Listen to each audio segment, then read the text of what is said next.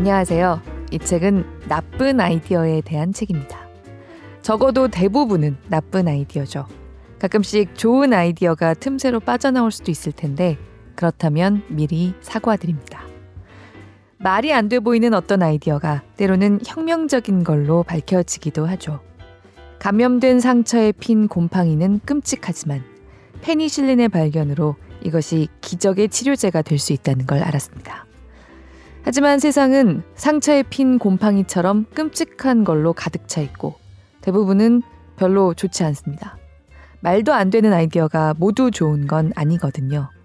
그렇다면 나쁜 아이디어와 좋은 아이디어는 어떻게 구별할 수 있을까요?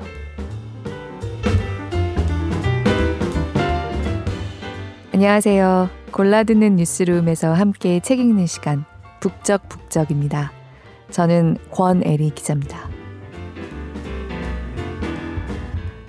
한 주 어떻게 지내셨어요?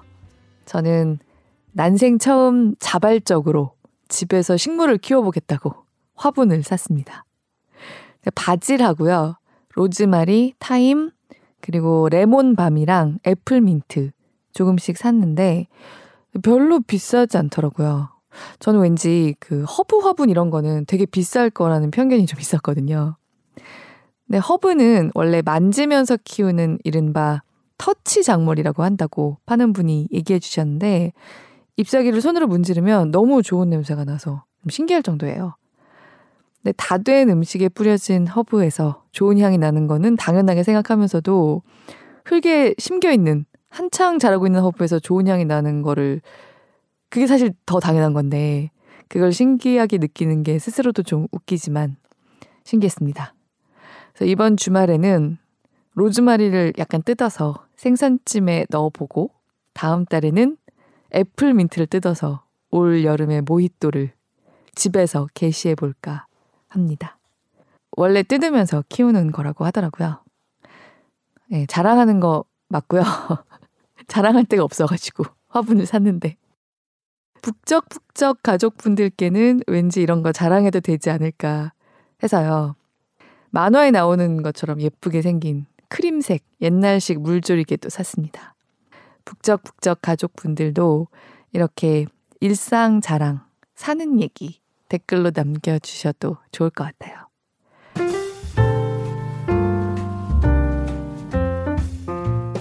제가 3주 전에 읽었던 다시 태어나도 엄마 딸에 오랜만에 댓글이 달려서 기뻤거든요. 당신의 북적 댓글 소개 코너를 진행할 수가 없을 정도로 요 몇 주 제 낭독에는 댓글이 없었는데 오랜만에 달리니까 좋아서요. 이런 얘기 지나간 한 주 얘기 서로 얘기해봐도 어떨까 그런 생각도 좀 했습니다. 분지 지역 태생님 좀 낯이 익은 아이디인데요. 다시 태어나도 엄마 딸 낭독 듣고 앉은 자리에서 다 읽어버리셨다고. 근자의 일본 소설을 거의 읽지 않아서 소개하지 않았으면 읽을 생각을 못했을 겁니다. 가슴에 사랑스러움과 슬픔과 기쁨이 꽉 차는 느낌입니다. 라고 말씀해 주셨습니다. 정말 딱 이런 느낌의 중편 작품집입니다. 2020년 지금도 여전히 17살밖에 안 된 천재 작가 스즈키 르리카의 데뷔 작품집 다시 태어나도 엄마 딸 그러고 보니까 코로나 사태에 몸 건강히 학교 잘 다니면서 새 작품도 많이 써줬으면 싶은 생각이 드네요. 그리고 QLQ 카토님 더 소개해주고 더 읽어주세요. 더 듣고 싶습니다. 본업이 바쁘더라도 계속 들을 수 있기를 바랍니다. 하고 말씀해 주셨어요. 고맙습니다. 바쁜 거 어떻게 하셨지? 바쁜 척 하려는 건 아닌데, 그냥 능력이 모자라다 보니까 좀 허둥대게 되고, 그래도 북적북적에는 좋은 책을 두루두루 보다가 찾아오고 싶어서 늘 마음 한켠에 부담이 있는데요. 이렇게 말씀해 주시니까 새삼 힘이 나네요. 고맙습니다.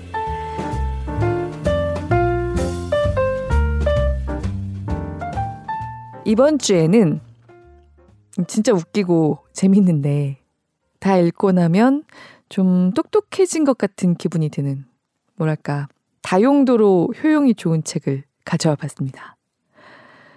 어, 일단 미국인 과학자 겸 웹툰 작가가 쓴 책인데요. 이 책을 번역한 한국인도 이력이 독특한 과학자고 이 책의 원 저자만큼 재밌게 글을 쓰는 분이더라고요. 그래서 옴기니의 말, 역자의 소개글이 좀 인상적일 정도로 잘 쓰셔서 출판사에 물어봤어요. 어떤 분이냐고. 네, 과학하고 앉아있네라는 유명 과학 팟캐스트에 상당 기간 출연하셨다는 깨알 정보를 들었습니다. 혹시 팟캐스트를 즐겨 들으시는 북적북적 가족분들 중에 들어보신 분도 있을지 모르겠어요.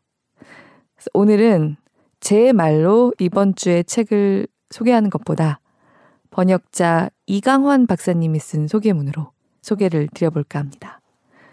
랜들 멀로의 더 위험한 과학책.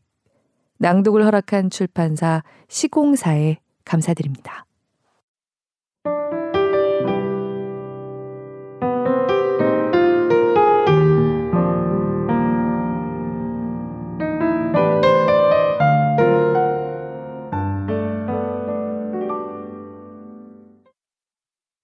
블랙홀이라는 천체가 있습니다.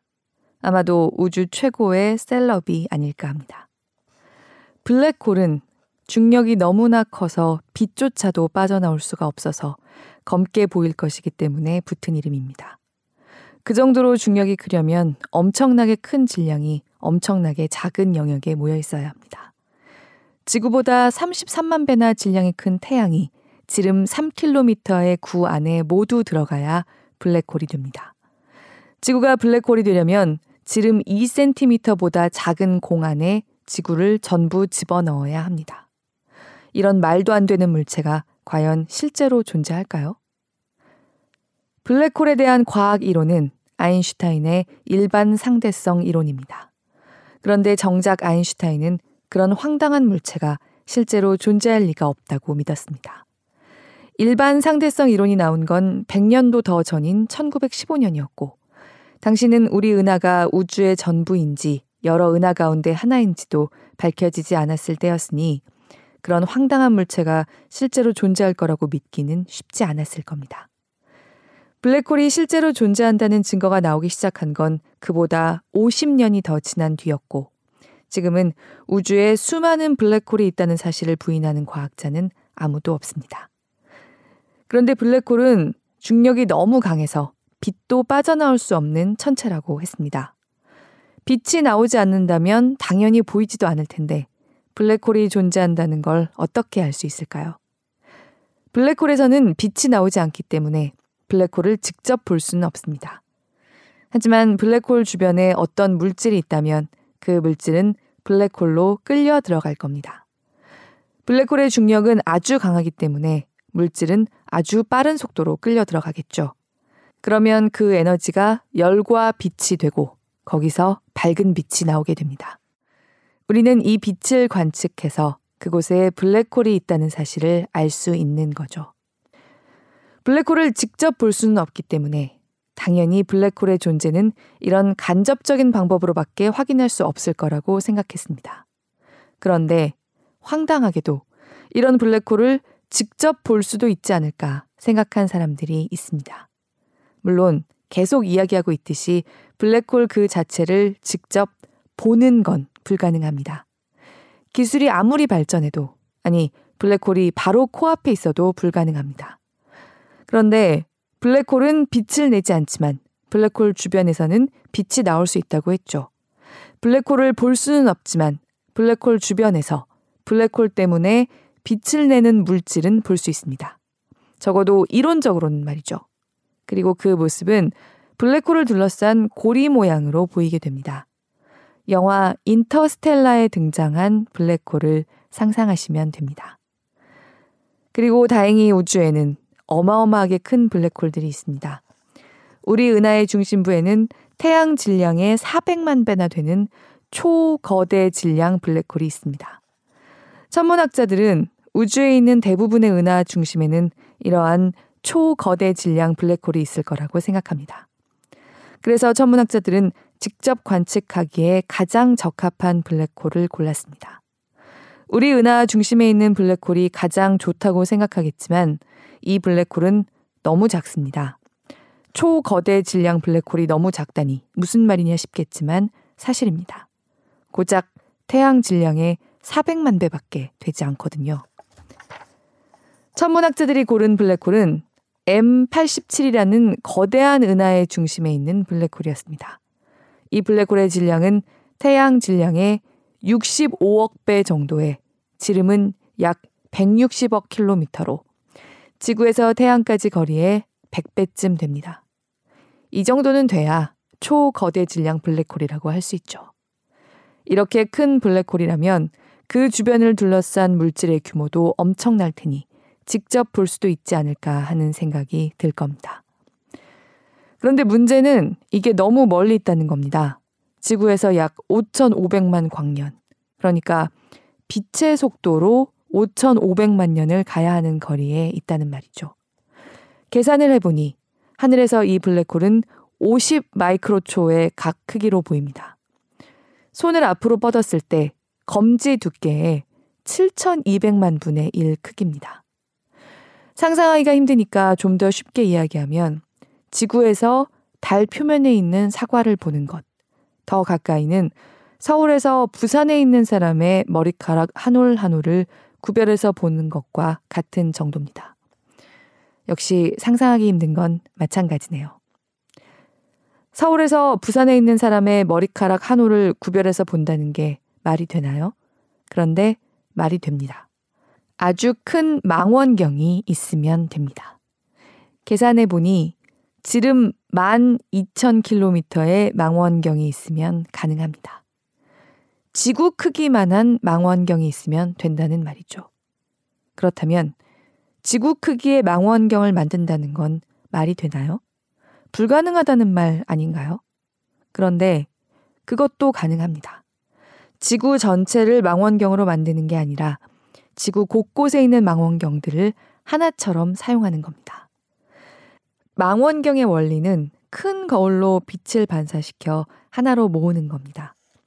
여기서 중요한 거는 하나로 모으는 것이기 때문에 하나의 거울이 아니라 여러 개의 거울을 이용해서 하나로 모아도 괜찮습니다. 그러니까 여러 개의 망원경으로 동시에 하나를 관측하여 그 결과를 모으면 하나의 큰 망원경으로 관측하는 것과 비슷한 효과를 낼 수 있다는 말입니다. 말이 쉽지 이 과정에는 엄청나게 복잡한 이론과 기술이 적용됩니다. 하지만 과학자들은 하와이, 칠레, 멕시코, 스페인, 미국, 남극 등에 있는 전파 망원경 8대를 하나의 망원경처럼 사용할 수 있게 만들어 사건 지평선 망원경이라는 이름을 붙였습니다. 이벤트 호라이즌 텔레스코프 EHT입니다. EHT는 2017년 4월 다섯 차례에 걸쳐 M87 중심에 있는 블랙홀을 동시에 관측했습니다. 그런데 아무리 동시에 관측해도 빛이 각각의 망원경에 도착하는 시간 차이가 있기 때문에 그 시간을 정확하게 측정해서 보정해 줘야 합니다. 정확한 시간 측정을 위해서는 100만 년에 1초의 오차가 생기는 수소 원자 시계가 사용되었습니다. 각각의 망원경에는 1초당 4기가바이트의 자료가 저장됐고 다섯 차례의 관측으로 모인 자료는 모두 500만 기가바이트였습니다. 자료의 양이 너무 많아서 인터넷으로 보낼 수가 없어서 하드디스크에 담아 직접 운반해야 할 정도입니다. 이 자료는 2년 동안 분석됐고 결과가 2019년 4월에 발표돼서 큰 주목을 받았습니다. 여기에는 전 세계에서 온 343명의 과학자가 참여했고 자랑스럽게도 그중 8명은 한국인 과학자입니다. 사진 한 장을 찍기 위해서 이런 말도 안 되는 황당한 일을 벌일 수 있는 것이 과학입니다. 이 책은 바로 이런 과학을 다루고 있습니다. 아니, 심지어 이보다 더 황당하고 쓸모없어 보이는 과학을 다룹니다. 전작 위험한 과학 책에서 쓸모없는 과학의 진수를 보여준 랜들 멀로는 좀 더 쓸모없는 과학의 세계를 탐험합니다. 강을 건너기 위해서 강을 통째로 얼려버리거나 강물을 전부 증발시키려면 어떻게 해야 할지를 고민합니다. 이삿짐을 싸고 푸는 것이 귀찮은 사람들을 위해서는 집을 통째로 옮기는 방법을 알려주죠. 실제 시험 조종사이자 우주 비행사와 온갖 말도 안 되는 상황에서 비행기를 착륙시키는 방법에 대해 주고받는 질문과 대답은 어떤 토크쇼보다도 재미있습니다. 정말로 놀라운 것은 이 책에 있는 말도 안 되는 것 같은 상황에 상당한 경우가 진짜로 존재했다는 거죠. 실제 과학에서 우리가 상상하지 못한 신기한 상황이 생기는 일은 생각보다 아주 흔합니다. 허블 우주 망원경의 뒤를 이을 제임스 웹 우주 망원경은 2021년에 발사될 예정입니다. 제임스 웹 우주 망원경 거울의 지름은 6.5m나 되기 때문에 그대로 펼친 채로 발사할 수가 없습니다. 그래서 거울을 최대한 접을 예정인데 거울을 접는데 가장 중요한 역할을 한 사람은 로버트 랭이라는 종이접기 전문가였습니다. 망원경의 거울뿐만 아니라 우주에서 펼쳐지는 태양 전지판을 접을 때도 종이 접기 기술이 이용됩니다. 그러니까 종이 접기로 나사에 입사할 수도 있습니다. 과학에서 중요한 것은 정답을 찾는 것이 아니라 정답을 찾아가는 과정입니다. 정답을 찾아가는 과정은 끊임없이 질문을 던지는 겁니다. 이미 정답이 나와 있는 것처럼 보이는 일에도 질문을 멈추지 않는 게 과학입니다. 그 과정에서 우리가 정답으로 알고 있는 것이 폐기되기도 하고 수정되기도 하고 더 강화되기도 합니다. 그러면서 과학은 발전합니다. 결국 과학을 가장 잘하는 방법은 질문을 잘하는 거라고 할 수 있습니다. 질문을 잘하기 위해선 상상력이 필요합니다. 온갖 황당한 상황을 상상해서 질문을 하고 답을 찾아보는 것이죠. 그런 면에서 볼 때 아무것도 아닌 것처럼 보이는 일에 말도 안 되는 질문을 던진 뒤 황당한 답을 찾아나가는 과정을 보여주는 이 책은 최고의 과학책이라고 할 수 있겠습니다. 2020년 1월 이강환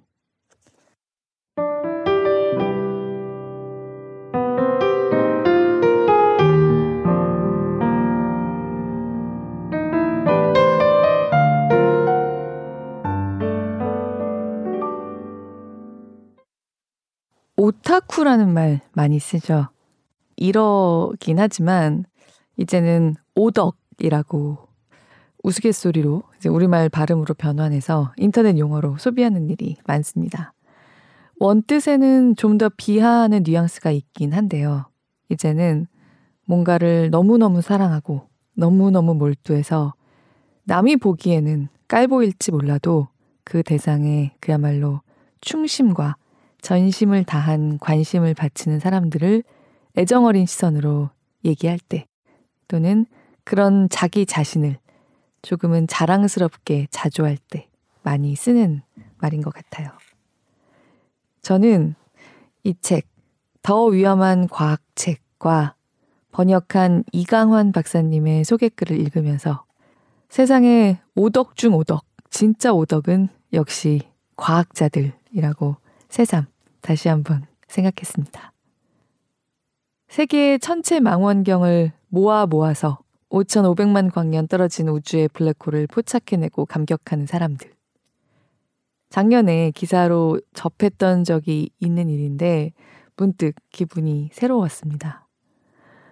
언뜻 무모하고 언뜻 지금 뭐 하세요? 약간 그런 느낌.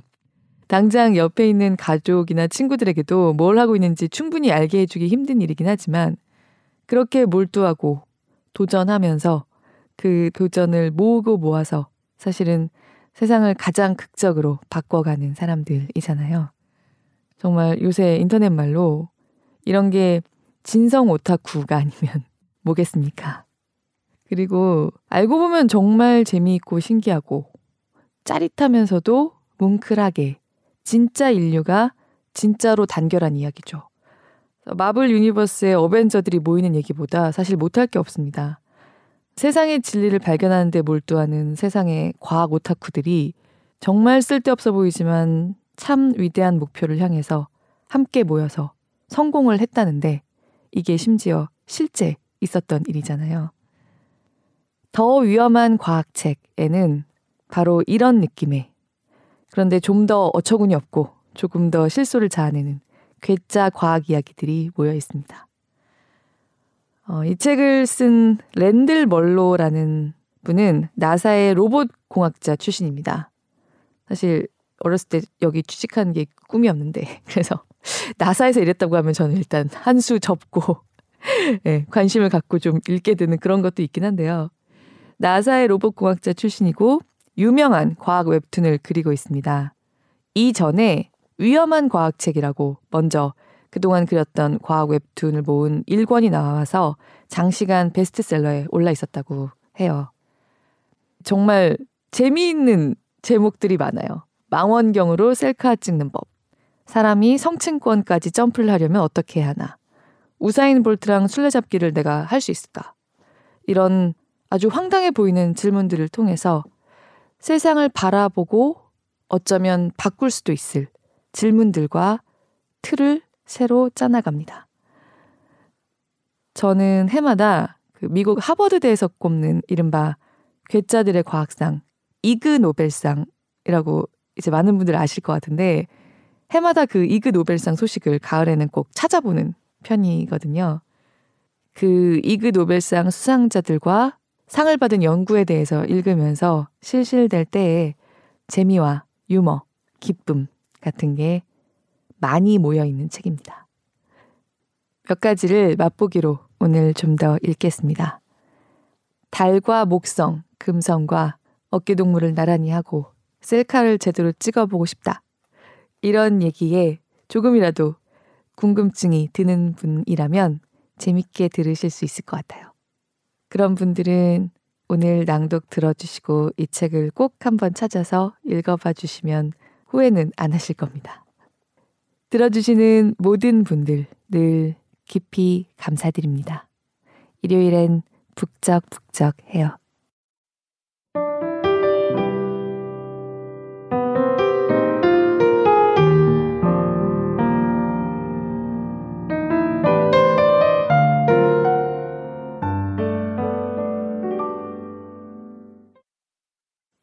치아 속 납성분으로 1960년생과 1990년생을 구분할 수 있다면? 당신은 언제 태어났나요? 대부분의 사람들에게 이건 쉬운 질문입니다. 자신이 태어난 날을 정확하게 잘 모르는 사람도 자기가 어느 해에 태어났는지는 몇 년 이내에 오차로 말할 수 있죠. 그런데도 인터넷에는 당신이 몇십 년대에 태어났는지 알 수 있게 해준다고 약속하는 퀴즈가 가득합니다. 인류는 1945년에 핵폭탄을 발명했습니다. 첫 번째 핵폭탄은 제대로 작동하는지 시험하기 위해 터뜨렸고 다른 두 개를 전쟁에 사용했습니다. 전쟁이 끝난 후에는 그저 어떤 일이 일어나는지 보기 위해서 수천 개를 터뜨렸습니다. 우리는 이 실험들을 통해서 핵무기에 대해서 많은 걸 알게 됐습니다. 우리가 배운 것 중 하나는 핵폭탄을 터뜨리면 대기가 방사성 먼지로 가득 찬다는 사실이었습니다. 우리는 핵폭탄을 훨씬 더 강력하게 만들 수 있다는 것도 알게 됐죠. 사실 핵폭탄을 얼마나 강력하게 만들 수 있는지에 대한 제한은 없습니다. 약간은 놀라운 사실이죠. 미국과 소련은 세상을 끝낼 수 있을 정도의 무기들을 빠르게 개발했습니다. 먼 곳에 있는 사람들이 단추만 누르면 언제라도 불의 종말을 일으킬 수 있다는 사실은 1950년대와 1960년대의 아이들에게 강한 인상을 남겼습니다.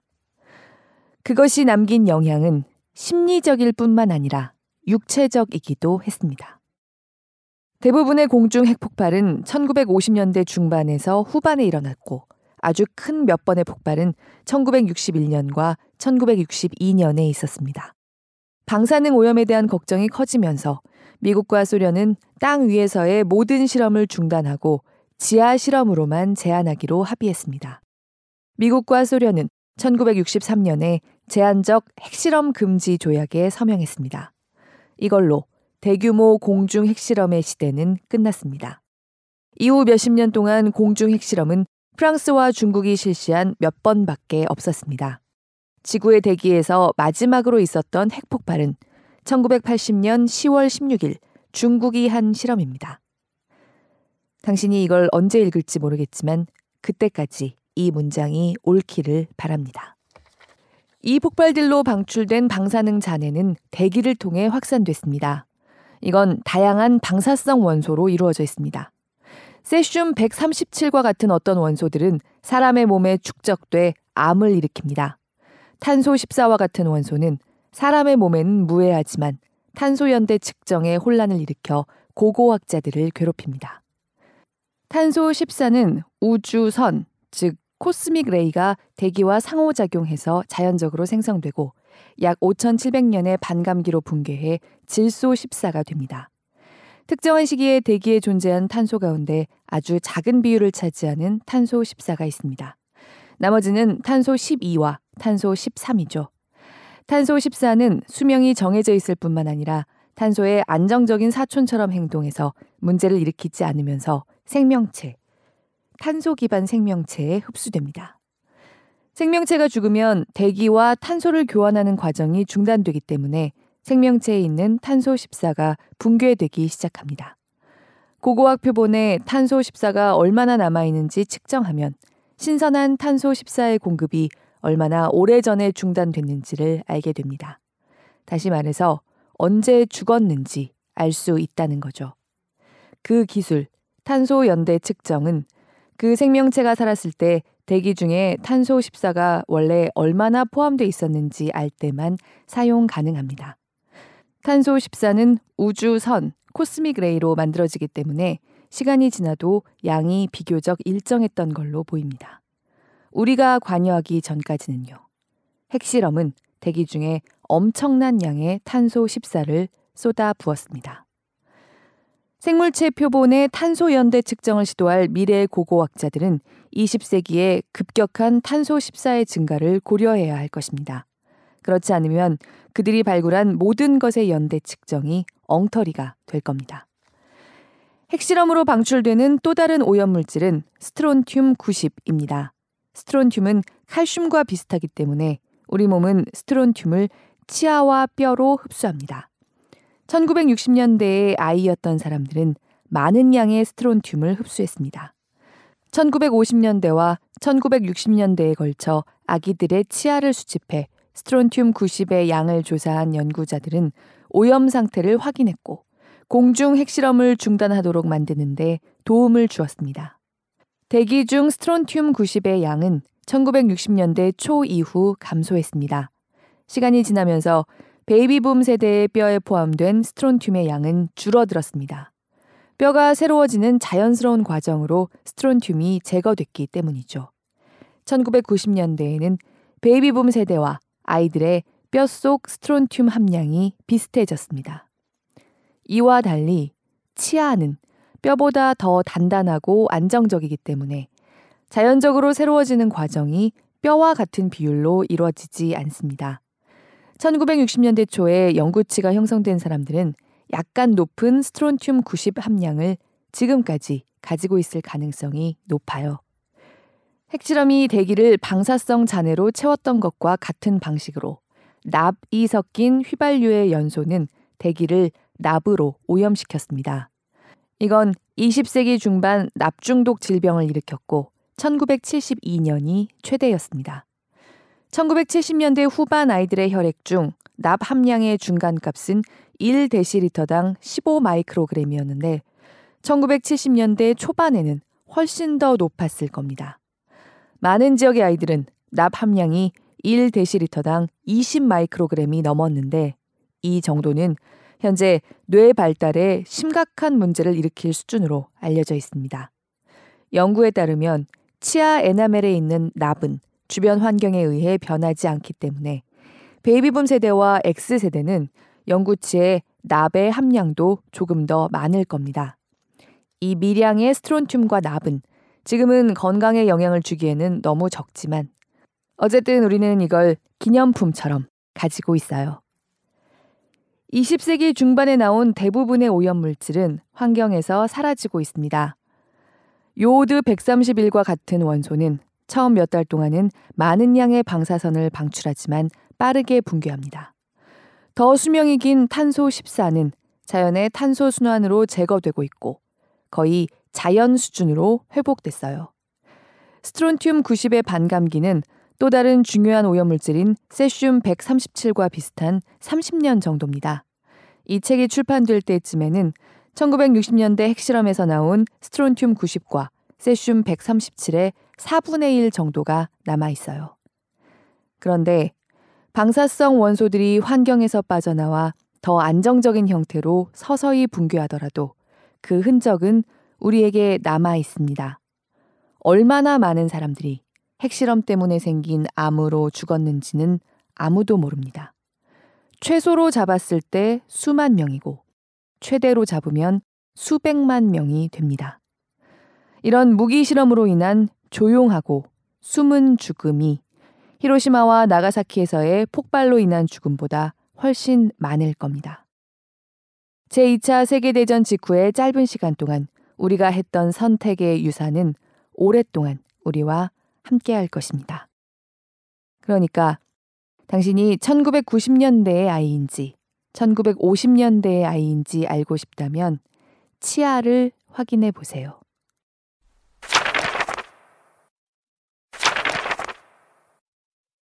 농장, 항공모함, 기차 등의 비상 착륙하는 방법. 시험 조종사이자 우주 비행사인 크리스 헤드필드와의 Q&A입니다. 비행기를 어떻게 착륙시킬까요? 이 질문에 대한 답을 얻기 위해서 나는 전문가를 찾아가기로 했습니다. 크리스 헤드필드 장군은 왕립 캐나다 공군에서 제트 전투기를 조종했고 미 해군에서 시험 조종사로 일했습니다. 그는 100종이 넘는 비행기를 탔어요. 두 번의 우주 왕복선 임무를 수행했고 소유주를 조종했으며 우주 유영을 한 최초의 캐나다인이 됐고 국제 우주 정거장의 지휘관을 역임했죠. 나는 헤드필드 장군에게 연락해서 비상 착륙에 대한 조언을 해줄 수 있는지 물었고 그는 고맙게도 동의했습니다. 나는 비정상적이고 불가능해 보이는 비상 착륙 시나리오 목록을 만들어 그에게 전화해서 하나씩 물으면서 어떤 반응을 보이는지 살폈어요. 두 번째나 세 번째 질문에서 헤드필드 장군이 전화를 끊을 수도 있다고 반쯤 생각했는데 놀랍게도 모든 질문에 거의 망설임 없이 대답해 줬어요. 지금 생각해 보면 우주 비행사에게 극한 상황을 제시해서 당황하게 해보겠다는 제 계획이 말도 안 되는 거였죠. 제 시나리오와 헤드필드 장군의 대답은 아래에 있습니다. 좀 더 명확하고 간결하게 만들기 위해서 약간 편집을 했고 이메일을 통해 더해진 답도 포함되었습니다. 이 대답들이 각각의 상황을 다루는 유일한 방법은 아니겠지만 세계에서 가장 뛰어난 시험 조종사이자 우주 비행사가 즉각적으로 답한 것이기 때문에 시작점으로 삼기에는 아주 좋을 거예요. 1. 농장에 착륙하는 법. 비상 착륙을 해야 하는데 농장 들판밖에 보이지 않습니다. 어떤 작물을 목표로 해야 할까요? 옥수수처럼 키가 커서 저항이 더 큰 걸 골라야 할까요? 아니면 표면을 부드럽게 해주는 키가 작은 걸 골라야 할까요? 호박밭은 고속도로에 있는 물통처럼 충격을 완화시켜 줄까요? 아니면 비행기를 뒤집어서 불타게 만들까요? 헤드필드 장군의 대답입니다. 작은 비행기를 조종할 때 항상 생각해야 하는 겁니다. 착륙장으로 비행기를 몰고 갈 때 주위를 둘러보면서 생각합니다. 저 콩은 얼마나 높을까? 건초는 치워졌을까? 최근에 비가 왔나? 진흙 바닥에 착륙할 수는 없으니까요. 비행기를 뒤집히게 만들 정도로 너무 크거나 두꺼운 작물이 없는 곳이 좋을 거예요. 해바라기는 절대 좋은 선택이 아닙니다. 착륙하기 가장 좋은 곳은 작물을 막 심은 들판이에요. 착륙하기 가장 나쁜 곳은 막 쟁기질한 땅이죠. 인삼 위에는 내리지 마세요. 큰 햇빛 가리개가 세워져 있기 때문에 거기 걸릴 거예요. 나무도 조심해야 해요. 초원은 좋지만 소에 부딪히지 않게 조심하세요. 옥수수밭은 6월 중순 전까지는 착륙하기에 괜찮아요. 스키 점프장에 착륙하는 법. 작은 비행기로 비상 착륙을 해야 하는데 찾을 수 있는 열린 공간은 올림픽 스키 점프장밖에 없어요. 어떻게 접근하는 게 가장 좋을까요? 대답. 사실 제가 전투기 조종사가 되기 전에 스키 강사였어요. 올림픽 스키 점프대는 꽤 높아요. 바닥에 편평한 부분이 있는데 거기가 도전해 보기에 가장 좋은 곳이겠죠. 관람석을 넘어서 멋지게 천천히 땅으로 내려오다가 언덕이 나타나면 멈추기 시작하세요. 시간을 잘 맞추면 경사면에 부딪히는 순간에 정확하게 비행기를 세울 수 있어요. 하지만 시간을 잘 맞춰야 합니다. 실패하면 다음은 없어요. 기차 위에 착륙하는 법. 기차와 같은 속도로 날면서 비행기를 천천히 내려 객차들 중 하나의 지붕에 착륙하는 게 가능할까요? 네, 할 수 있어요. 트럭 짐칸에도 가능해요. 에어쇼에서 가끔 하는 겁니다.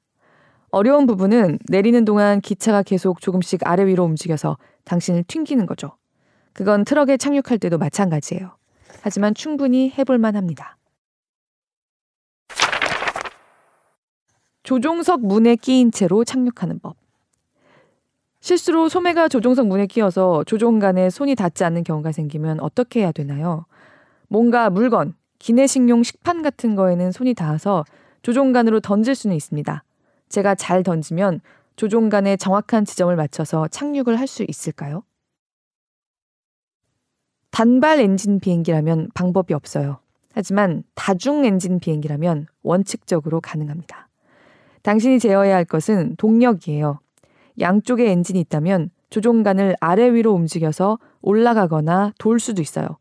식판을 정말 잘 던진다면 조종간을 아래 위로 움직여 비행기를 조종할 수 있어요. 수시티 상공에서 유압을 모두 잃어버린 DC-10이 있었는데 조종사들이 오직 조종간만 사용해서 비행기를 조종해서 활주로로 착륙시킨 적이 있습니다. 비행기 밖에서 비행기를 착륙시키는 법. 제가 비행기 밖에 있습니다. 하지만 기어 다니면서 비행 조종 장치들을 손으로 조작할 수는 있어요. 대답. 실제로 날개 위를 걷기도 하는데 수리하려고 가끔씩 그렇게 합니다. 예전에 느린 비행기는 속력이 빠르지 않아서 날개 위에 충분히 설 수 있었어요. 당신은 몸무게를 이용하면 됩니다. 몸을 움직여서 비행기가 가는 방향을 조종할 수 있어요. 오른쪽에 무게를 싣기만 하면 비행기는 오른쪽으로 돌 수도 있습니다. 만일에 안에 탄 승객들과 이야기를 할 수 있다면 승객들을 앞뒤로 옮겨 다니게 해서 비행기를 약간은 조종할 수 있습니다. 하지만 비행기를 기계적으로 조종하고 싶다면 꼬리로 가야 해요. 날개에 있으면 좌우로 흔드는 롤은 조종할 수 있지만 앞뒤로 흔드는 피치나 회전시키는 요는 조종할 수 없어요. 롤도 괜찮지만 피치와 요가 더 중요해요. 피치와 요를 조종하기 위해서는 꼬리로 가야 합니다. 문제는 그 조종 부위를 손으로 움직일 수 없다는 거죠. 그렇게 힘이 센 사람은 없어요. 만일 당신이 헐크라면 꼬리 앞에서 잡을 만한 것을 찾아 한 손으로 잡고 다른 한 손으로 핀을 움직여서 좌우로 비행기 방향을 바꿀 수 있을 거예요. 그리고 아래쪽으로 가서 고도기를 잡고 같은 방법으로 피치를 조종할 수 있어요. 원리적으로는 잘 조종하면 이런 방법으로 비행기를 착륙시킬 수 있습니다. 하지만 당신은 헐크가 아니기 때문에 할 수 있는 건 당신이 영리하다면 트림 탭을 찾는 겁니다. 트림 탭은 비행기 표면의 끝에 있는 작은 편평한 부분으로 조종하는 데 사용할 수 있어요. 트림 탭을 움직인다면 고독이나 방향기 전체를 움직일 수 있습니다. 추락하는 집을 착륙시키는 법. 소유주와 같은 우주선이 지구로 돌아올 때 일단 낙하산이 펴지고 나면 더 이상 통제할 수가 없어서 이 상태를 도로시의 집처럼 떨어진다고 하죠. 오제 마법사에서 도로시는 잠에서 깨서 자기 집이 오지로 날아가고 있는 것을 알게 됩니다. 도로시가 떨어지는 걸 통제할 방법이 있을까요? 예를 들어서 창밖으로 마녀가 날아가는 걸 보고 마녀를 피하거나 충돌하거나 또는 다른 누군가를 향해 갈 수 있나요? 대답. 집안을 뛰어다니며 여러 방향의 문과 창문을 열어서 공기 흐름을 바꿔 공기 역학적으로 통제 가능한지 해볼 수 있겠죠. 하지만 쉽진 않을 것 같습니다.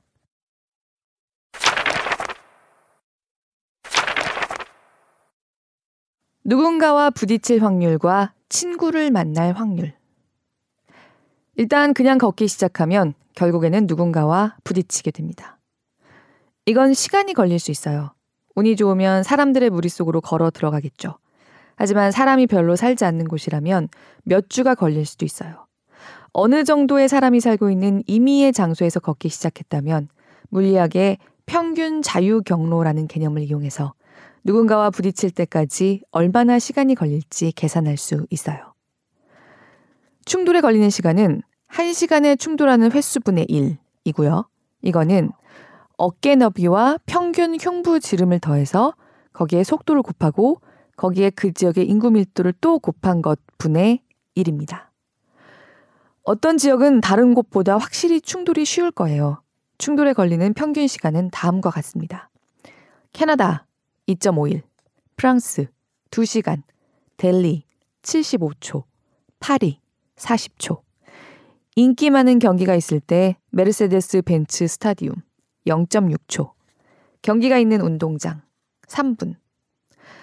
물리적으로 사람들과 부딪히기를 원한다면 캐나다 북부의 숲보다는 만원 축구장이 더 운이 좋을 것은 분명합니다. 그리고 정말로 축구장에 간다면 운동장보다는 관중석에서 더 많은 충돌을 할 겁니다. 운동장에서의 충돌이 더 격렬하긴 하겠지만요. 하지만 대부분의 경우 무작위적인 충돌은 우정으로 이어지지 않죠. 괜찮아요. 당신은 가끔씩 사람들 사이를 걸어 다니는 이들이 일상에서 벗어날 필요가 있다고 불평하는 걸 들었을 거예요. 그들이 자신들의 작은 세계에 너무 갇혀 있다는 거죠. 하지만 사람들은 자신만의 삶이 있어요. 그들이 당신이 필요한 순간에 관계를 찾고 있을 이유는 없죠. 관계를 맺는 게 그렇게 어렵다면 사람들은 도대체 어떻게 친구를 만나는 걸까요? 우리는 조사를 통해서 사람들이 어디서 친구를 만나는지에 대한 통찰을 얻을 수 있습니다. 1990년 미국의 갤럽 조사는 사람들에게 대부분의 친구들을 어디에서 만나는지 물었어요. 가장 많은 대답은 직장이었고 학교, 교회, 이웃, 클럽, 단체, 그리고 다른 친구를 통해서의 순이었습니다. Sociological Perspectives에 발표된 루벤 제이 토머스 박사의 좀 더 종합적인 조사에서는 1000명의 미국인에게 가장 가까운 두 친구를 어떻게 만났는지를 물었습니다. 이 연구는 답을 이용해서 서로 다른 나이에 우정이 어떻게 만들어지는지에 대한 프로필을 만들어냈어요. 친구를 사귀는 곳 중 어떤 곳은 비교적 일정했습니다. 모든 나이대에서 사람들은 새로운 친구의 20%를 가족, 친구의 친구, 종교기관 혹은 공공 환경을 통해서 만났습니다. 어떤 곳은 인생을 지나면서 달라졌어요. 처음에는 학교가 우세하다가 나중에는 직장이 됐습니다. 그런 다음에 은퇴할 나이가 다가오면 이웃과 자원봉사 기관에서 친구를 만나는 경우가 많아졌습니다. 이런 연구들은 사람들이 어디서 친구를 만나는지에 대한 답을 얻는데 도움을 줘요. 그곳은 당신이 새로운 친구를 만들 기회를 최대로 하기 위해서 반드시 가야 하는 데는 아니지만 대부분의 친구 관계가 시작되는 장소입니다.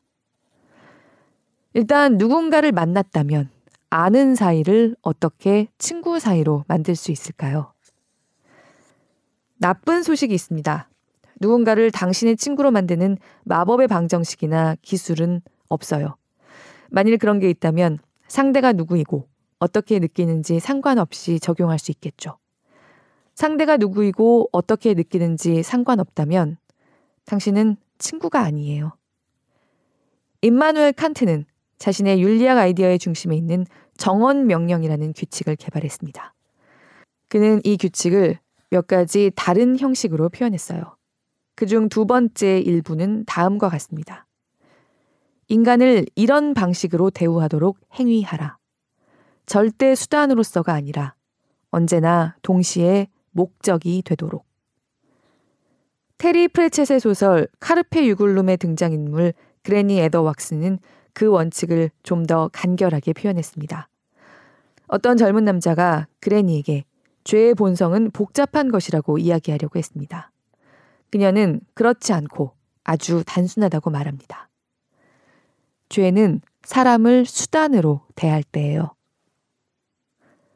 당신이 정원 명령의 철학을 받아들이든 그렇지 않든 이것은 아주 유용한 충고예요. 사람들은 자신이 수단으로 대우받는지를 잘 알 수 있거든요. 우리의 잘못이 무엇이든 간에 인류는 다른 사람의 의도를 파악하는데 수천 년의 경험이 있어요. 우리의 느낌을 말로 표현하는 것보다 훨씬 더 오래되고 심오한 기술이죠. 우리는 근시안적이고 혼란스러우며 많은 실수를 할 수도 있어요. 하지만 몇 킬로미터 밖에서도 경멸과 잘난 체 하는 냄새를 맡을 수 있습니다. 그러니까 사람을 만나는 건 쉬울 수 있지만 그들과 친구가 되기 위해서 따라야 할 단 하나의 과정 같은 건 없어요. 우정은 사람의 기분을 배려하는 것을 의미하기 때문입니다. 그리고 당신이 아무리 많은 연구와 생각을 하더라도 그들이 당신에 대해서 어떤 느낌을 갖는지 알아낼 방법은 없어요. 그냥 직접 물어보고 어떻게 대답하는지 들어볼 수는 있습니다.